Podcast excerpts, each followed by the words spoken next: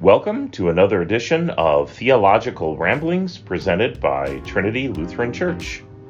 It's time to ramble.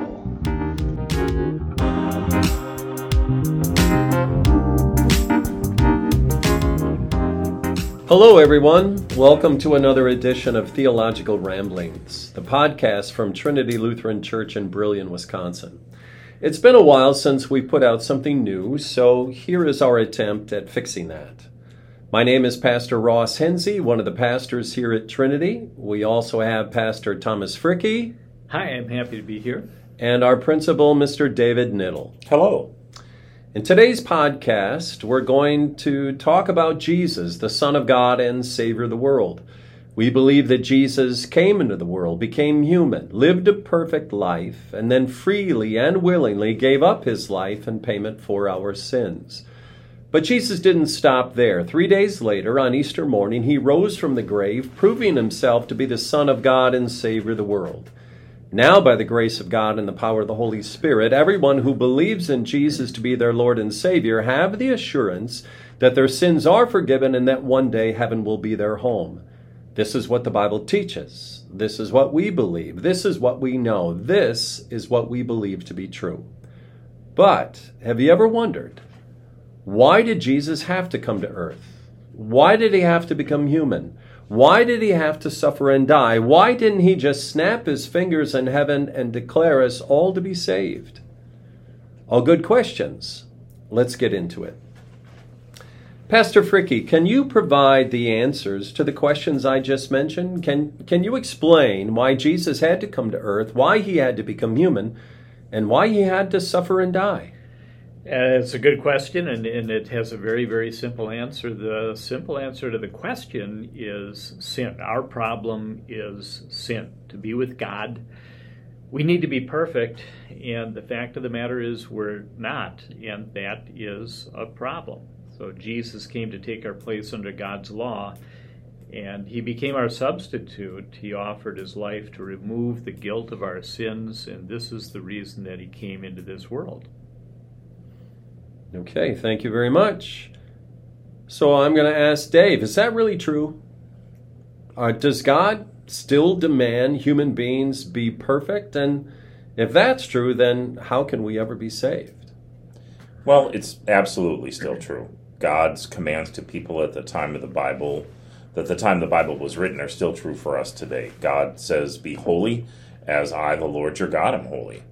By ourselves, we just simply can't do that because of sin, like Pastor Fricke mentioned. But through Jesus, we can be holy. Yeah, we can't do it on our own. That's why we needed a Savior. That's why we needed Him to become human. That's why He needed to come to earth, because God said human beings must be perfect, and that's the problem. We're not. Okay, so it all goes back to creation and how God originally created the world. Adam and Eve sinned. The perfect bond between God and man was broken.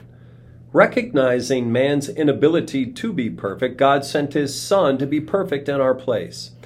Can you share some Bible passages that prove this prove this point, Pastor Fricke? Yeah, I think it's all over in the New Testament scriptures, particularly in the writings of Paul. In Galatians, he says that when the set time had fully come, God sent his Son. This is Galatians 4, verses 4 and 5 God sent his Son, born of a woman, born under the law, to redeem those under the law, that we might receive the adoption as sons, or the adoption to sonship.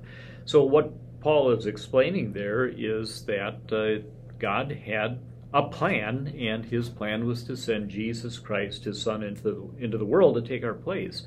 Uh, Romans chapter 5, Paul makes this comment. This is interesting just as through the disobedience of the one man, the many were made sinners. In other words, as through the disobedience of Adam, sin passed to all of us who are born into this world, so through the obedience of the one man, that's Jesus, the many will be made righteous. And another passage that I think about in the same connection is in John chapter 1, verse 21, uh, 29, where John the Baptist makes the comment, Look, the Lamb of God who takes away the sin of the world. He's basically pointing to all of the Old Testament blood sacrifices that were made again and again, day after day, week after week, year after year, to demonstrate to the, God's Old Testament believers that without the shedding of blood there is no forgiveness. And Jesus Christ came to be that sacrificial uh, lamb of God that would remove the guilt of our sin. Thank you, Pastor Fricke, for that. I, I and I, I agree with you. What Paul just throughout the New Testament begins to point that out. The one passage that I know I think a lot about is that 2 Corinthians 5:21 where God made him who had no sin, Jesus, to be sin for us so that in him we might become the righteousness of God. So, isn't that amazing? It just goes on in scripture and points out that very fact that God still demands perfection. We can't do it. So, God provided a savior who could carry that out and do that in our place. So, what does that tell you about our God, Dave? What is what does that emphasize about him? Well, it tells me two things. It tells me God plays by his own rules. The you know, sin has to be satisfied. There has to be payment for sin. But it also tells me that God wants everyone to be saved so much that he sacrificed his own son to make it happen. Yeah, isn't that amazing? He he loved us enough to send his own son to give his life in our place. Just amazing.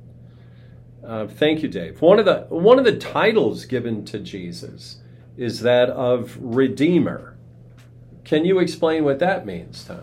Well, it, it the basic meaning of the word redeem is to buy back, and that uh, purchase price that was paid was the blood of Jesus, our Savior. Uh, he had to buy us back from a slavery, a kind of slavery to sin and to death and to the devil.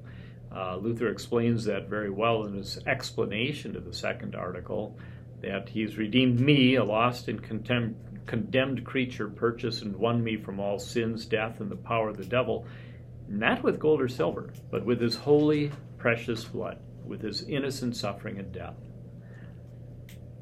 I, I kind of I kind of explain it a little bit this way as if and and I've done this in confirmation classes if uh, you're waiting for your boyfriend to give you that perfect gift, and he gives you a blaze orange hunting jacket that's 58 double X. It may not be what you wanted for Valentine's Day. So you're going to take it back to Fleet Farm, and Fleet Farm will redeem that jacket, which means they will buy it back. So you you get the money back in exchange. So that's that's really what Jesus did for us. Perfection demanded, we can't do it, so he came to do it in our place. Uh, thank you. Thank you, Tom. Now, exactly how did Jesus do this? Because he certainly didn't go to Fleet Farm to, to buy us back, Dave. How, how did Jesus go about redeeming us? Well, there's a couple parts to it. Uh, first, Jesus came to earth and he lived a perfect life in our place to satisfy God's law. Every single one of God's commandments, every single one of God's laws, Jesus kept perfectly during his life. And then he died in our place to take that punishment that should have been ours on himself when he died on the cross. Thank you. I think that explains that really quite well. I appreciate that. Um, another question Lutherans often speak of the steps that Jesus took to redeem us. We say that he humbled himself. Uh, Tom, can you explain what is meant by that? Yeah, uh, he he humbled himself. He, he became one of us. Basically, is what we're talking about here. He became a human being. Uh, though he was 100% true God, he was a human being entirely at exactly the same time. So there the Creed, uh, the Apostles' Creed talks about this. Jesus was conceived and born, conceived by the Holy Spirit and born of the Virgin Mary. He is true God, conceived by the Holy Spirit, uh, but also true man, born of the Virgin Mary. Uh, he comes into this world to become one of us. And then it continues. He suffered under Pontius Pilate. He was crucified. he died and he was buried. It's not, uh, this is a progression, I guess, in, in time of the kinds of things that happened with Jesus throughout his life. Uh, but in each case, he, he has humbled himself to take on our identity so that he might be able to be in a position to be our substitute here in this world. But you said he was still God at Yeah. the same time, right? So then what happened to his glory and to his power and, and things like that while he was here on this earth? He kept his glory and his power hidden while he was here on earth. He had it the whole time. Uh, you can see some flashes of it from time to time in the miracles that he performed, even in the words that he spoke. And yet, uh, he kept that under wraps, so to speak, while he was here in this world. He always possessed it, never gave it up, uh, but he chose not to make use of his power and glory as God at all times. So, like his miracles or like the transfiguration or things like that, where we got little glimpses of his power and his glory. Uh, um, he didn't. He didn't. Uh, it's not that it wasn't there. He just, like, you say, he just kind of put it off to the side uh, for a period of time while he came to humble himself and save us.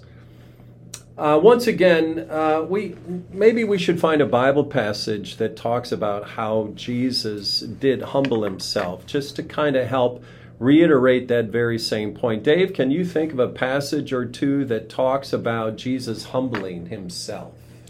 There's a great passage in Philippians chapter 2, verses 5 to 8, that's kind of one of those nutshell passages where it, it's a, a very concise explanation of what we need to know about this.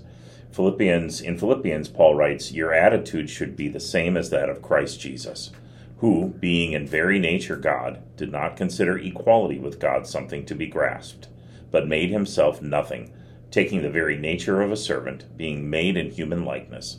And being found in appearance as a man, he humbled himself and became obedient to death, even death on a cross. So that talks about his humiliation uh, and, and what he did, setting aside his glory for us and taking on that punishment for us. And Paul also writes to the Corinthians in uh, 2 Corinthians 8, verse 9. He said, For you know the grace of our Lord Jesus Christ, that though he was rich, yet for your sakes he became poor, so that you through his poverty might become rich. That's that great exchange we always talk about, right? Christ's righteousness for our sin.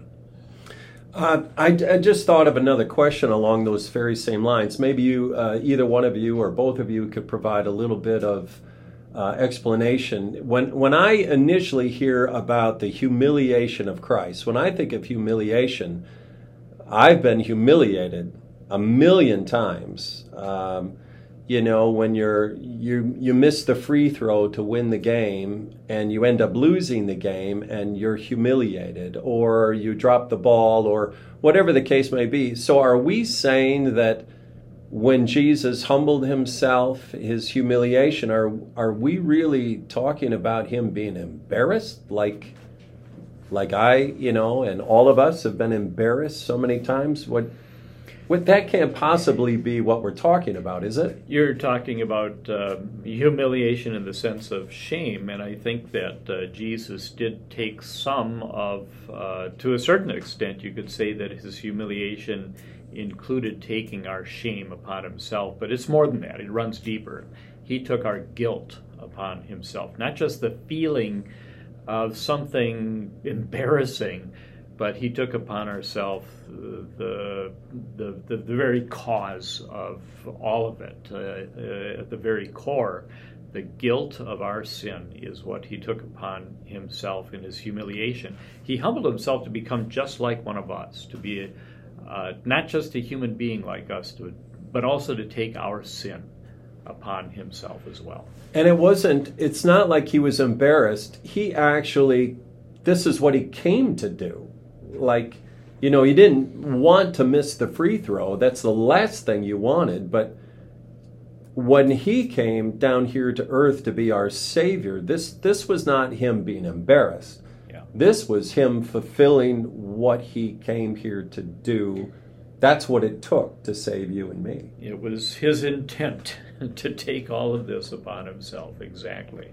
And the truly miraculous thing is what he set aside to do that, right? He set aside the glory of heaven to come to earth and to take that on for us. And to think he did that for you, Yeah. and he did it for me. Isn't, isn't that amazing?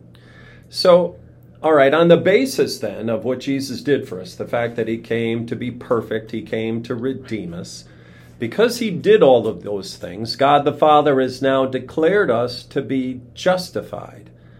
Well, that sounds like a technical term. What exactly does that mean, Tom? It, he declares us to be not guilty, is really what justification is all about. It's a courtroom term, and it uh, basically means that uh, we have the verdict uh, that we are pronounced not guilty. It's not that we are truly not guilty, we, we really are. We're, we're sinful human beings, we've been guilty of sin. But uh, we have this dec- declaration that we don't have to pay the price of that sin. Jesus Christ paid the price for us already, and therefore the judge is able to say there is no punishment here. Not guilty is the verdict. Okay. So, would you agree or disagree with this statement? The doctrine of justification by faith is what makes Lutherans different from other denominations. Would you agree or disagree?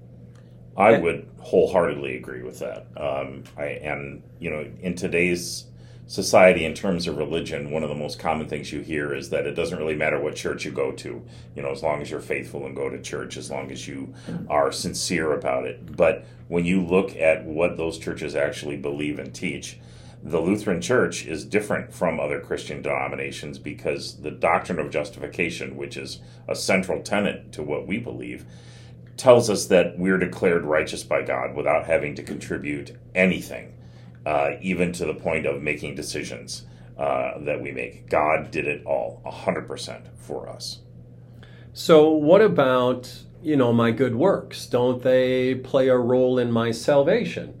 You know, is isn't that what good Christians do? We do good works, uh, and do we do them in order to uh, appease God or to earn uh, His righteousness, or do we, you know, we come to church, we put an offering in the plate, we help uh, uh, someone across the road. We help carry in someone's groceries, in you know, from their car into their house because they can't do it by themselves. Those those kind of things. Don't those things kind of help us a little way towards salvation?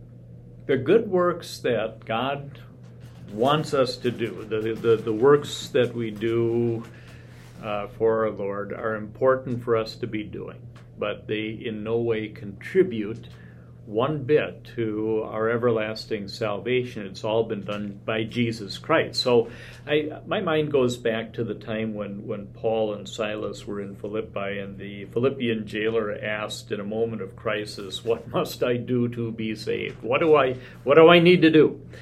And they say, Believe. Believe in the Lord Jesus Christ. In other words, hand it all over to Him, trust in Him. And that's basically not doing anything. You're you're not contributing toward your salvation. You're allowing Jesus Christ simply to be your savior and do it all for you. The wonderful thing about this is that once that happens, um, you recognized how how wonderful that is because your confidence in Jesus Christ and what he has done can be absolutely complete. Uh, if there was some little bit that I needed to do to contribute to my salvation, a little part, a little slice of the pie that I need to add in order to, to do my part, then the, my eternal salvation would always be up in the air. I'd never be quite sure whether I am going to be with my Savior uh, one day. But because it's entirely Jesus doing, and all I do is accept the gift that He's given to me, uh, that's that makes it sure. That makes it certain. That means I can be absolutely confident that I will one day be with my Lord. And that's a real blessing to have that kind of assurance. All right, so let, let's try to put this together. So, God said human beings have to be perfect. We're not perfect. Jesus came to earth. He became human. He lived the perfect life in our place. He gave up his life in payment for our sins, and God the Father has now declared us to be justified. He's declared us not guilty of our sins. So it comes back that, all right, I, recognize what it is that Jesus has done. Then how do I know? How do I know for a fact? How do I have confidence that I'm going to get to heaven? You know, is it is it you know what is that what is that based on? Is it is it based on what? Well, I teach math, so it helps me to think of it in terms of equations. Um, I think by nature, we like to think that faith plus good works equals salvation. That just makes sense to us, right? God does his part, I do my part, I get to heaven, right? But the correct equation there really is salvation plus faith equals those good works that we're going to produce. Good works are a byproduct of our salvation, not a contributor toward it. Toward it, it's only through what Jesus did. Like Pastor Fricke said, complete payment was given by Jesus. So, I, I guess what we're really trying to emphasize is that I'm saved, even though I don't deserve it because I'm a sinner. I'm saved by God's undeserved love for me by faith. Correct? It, It's my faith in Jesus as my Savior. That's what the jailer at Philippi was told. Believe and you will be saved. So we believe that we are saved by grace through faith. But I know there is got to be someone who might think that there has to be something, you know, you don't get something for free in this world. There, you know, I just got my oil changed yesterday and it wasn't free. You know, I had to pay for it. So, all right, so that's just our that's how our world works. So if there's something that uh, there's got to be something that we must do to participate in or contribute to our own salvation. But if that was really true, then what is that really saying, Dave? Well, it's saying Jesus didn't do enough. He didn't go far enough. His sacrifice for our sins was incomplete. And that's totally goes against everything that we read in Scripture. Yeah, so if I think that what I do somehow contributes in some way, shape, or form to my own salvation, because that's how the human mind works, I guess if you sit back, aren't we really saying Jesus didn't do enough? And that he actually needed me. He needed my help in order to be saved. It's entirely a free gift. God loves to give this gift. And uh, if I want to contribute something toward that gift, it's no longer a gift of God. It becomes something that I've earned. And uh, no, this is this is a, a, a, free gift of salvation that our Savior has won for us, and He just wants us to be happy and to rejoice in the give uh, the giver, uh, the Lord. So, if you decided to uh, gift your wife a dozen roses just because you're a nice guy. And then uh, she opens up these dozen roses and she thinks you're the greatest thing. Thank you so much. And then you come back and you tell her, by the way, you owe me $55. You better duck because those flowers right. might be coming through the air. That's not a gift, right? So salvation is a gift. Can you think any, is there a Bible passage out there that talks about faith being a gift? I, the Ephesians passage. Do you guys know that one? It is by grace that you have been saved through faith. It's not from yourselves, it is a gift, gift of, of God. Yeah, it is a gift of God because if it's something that I participate in, if it's something that I contribute to, then it's no longer a gift, right? Right. And and how can I, as a sinful human being, ever do that to the level that God wants, which is perfection, and I'm not there. And God recognizes yeah. that, and so He then gives this salvation to us as a gift. And that gift is ours by grace through faith. Now, does everybody get that gift, though, Dave? Oh, well, yes, everybody who has faith in Jesus as their Savior gets that gift. That salvation is free for everybody. But I think we've said that several times today. We receive it through faith. What that does for us is it's kind of a wonderful thing that our Savior has done everything for us. Um, uh, it excludes any kind of boasting, right? Uh, numerous times, not just in that Ephesians passage, so, so that no one can boast, Paul says there, but numerous times in the New Testament, Paul says there is no room for boasting in, in a Christian's heart or life. If I'm going to boast, he says, I'm going to boast in Jesus Christ, my Savior. So it excludes boasting, but it also gives us absolute certain confidence that, that we know that we're going to be with our Lord one day in heaven. And that's the, the, the beautiful thing about it being all our Savior's doing. And even that faith that we have through which we receive that salvation, we don't do anything. That's given to us by the Holy Spirit. It you you can't get a more complete definition of 100% than what God does for us to give us salvation. Being the math teacher, you would think of that, Dave, yes.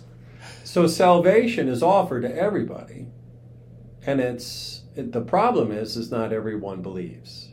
Uh, there are people who reject Jesus as their Lord and Savior, or they don't believe that uh, He is the way to heaven, and, and they might think that there is another way to get there outside of Him.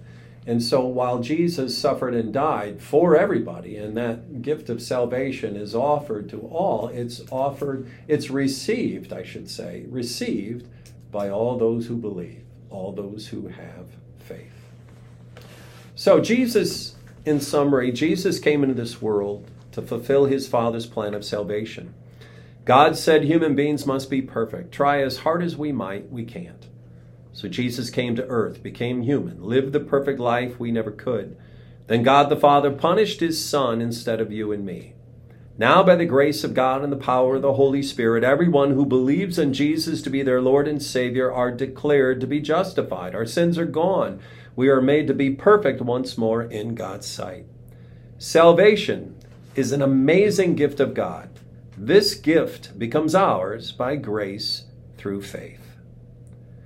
Please join us next time as we take up the topic of baptism. Have a good day.